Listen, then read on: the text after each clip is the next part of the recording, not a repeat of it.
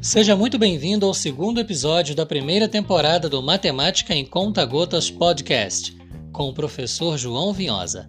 Neste episódio será mostrado que a letra X não caiu de paraquedas entre os números.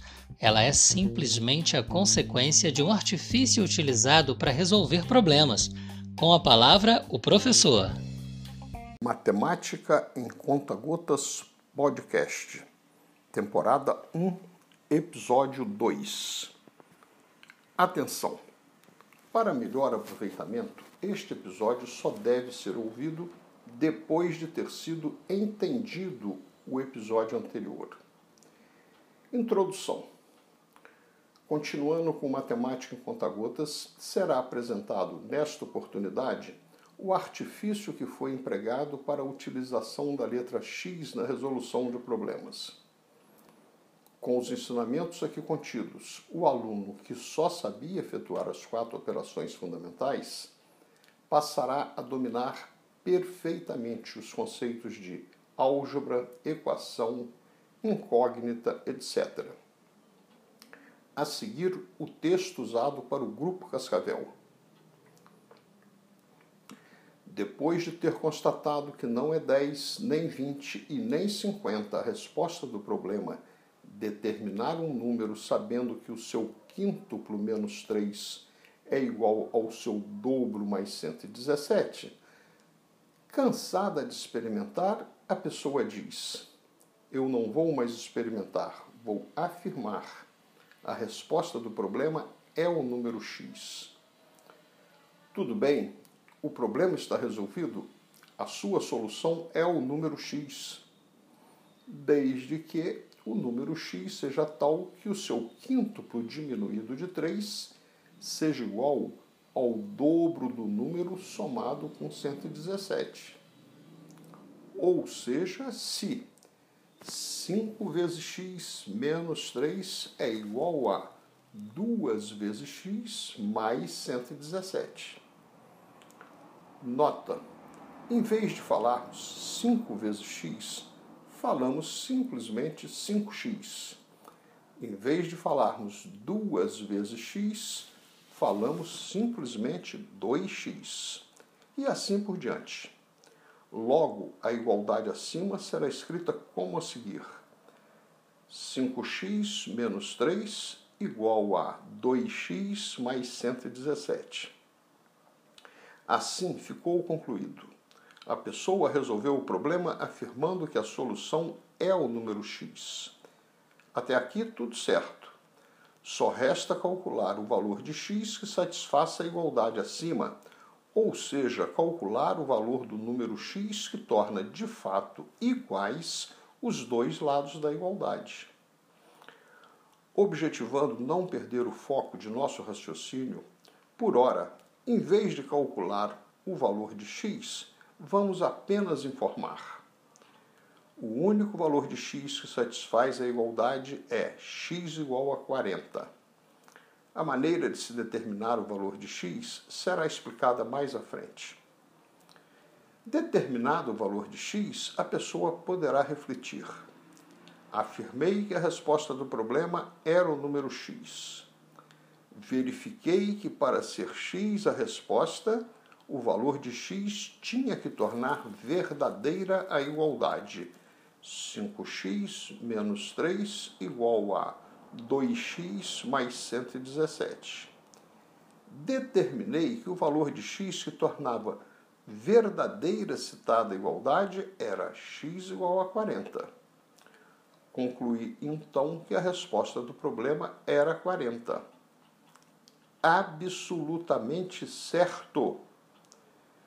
Isso quer dizer que, se a pessoa não tivesse tido um estalo ao aplicar o artifício de afirmar que a resposta era o número X, ela teria que continuar experimentando diferentes números até o momento em que tentasse o número quarenta.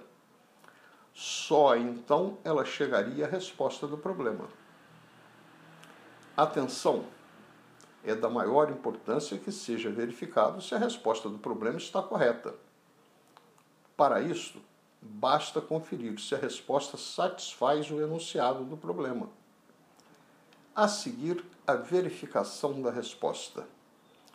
O problema pediu para determinar um número sabendo que o seu quíntuplo menos três é igual ao seu dobro mais cento e dezessete. Verificando o valor quarenta. Ora, se o número quarenta for a resposta do problema, a seguinte igualdade terá que existir. cinco vezes quarenta menos três é igual a duas vezes quarenta mais cento e dezessete. Ou melhor, duzentos menos três igual a oitenta mais cento e dezessete. Fazendo as contas, teremos cento e noventa e sete igual a cento e noventa e sete. A igualdade é verdadeira. Logo, a resposta está certa. O número procurado é quarenta. Como será constatado mais à frente, a pessoa que resolveu o problema só utilizou o conhecimento das quatro operações. Ela não conhecia, mas ficará conhecendo agora, os seguintes nomes a seguir relacionados que muitas vezes espantam o iniciante. Primeiro, a parte da matemática que usa letras, como foi utilizada a letra X, em lugar de números, é chamada álgebra. Segundo, a igualdade que contém letras em lugar de números é chamada equação. Mais adiante, será definido o que é grau de uma equação. Terceiro, a letra utilizada para auxiliar a resolução do problema, no caso, a letra X, é chamada incógnita. Quarto, passar o problema da linguagem corrente em que foi apresentado para a equação correspondente é chamado de equacionar o problema. Quinto, determinar o valor da incógnita de tal forma que os dois lados da equação sejam iguais é chamado resolver a equação. Sexto, todo problema resolvido utilizando-se o raciocínio algébrico consta de duas partes distintas. A primeira é equacionar o problema e a segunda parte é resolver a equação. Fim do texto usado para o Grupo Cascavel. Considerações finais. Dá para se constatar que o aluno, que só sabia efetuar as quatro operações fundamentais, está realmente progredindo. Com menos de vinte minutos de aula, ele já está capacitado a equacionar um problema.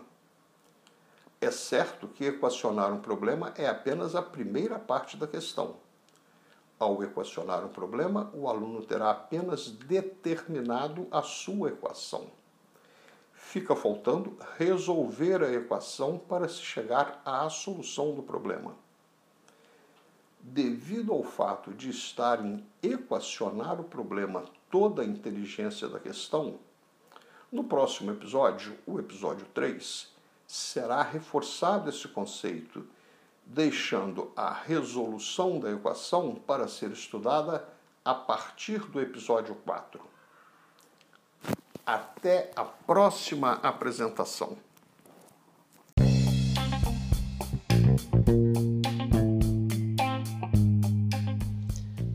E então, você já sabe o que é álgebra, equação, incógnita, sabe até mesmo o que significa equacionar e resolver um problema. E ouviu como é importante aprender a equacionar? Esperamos você no próximo episódio.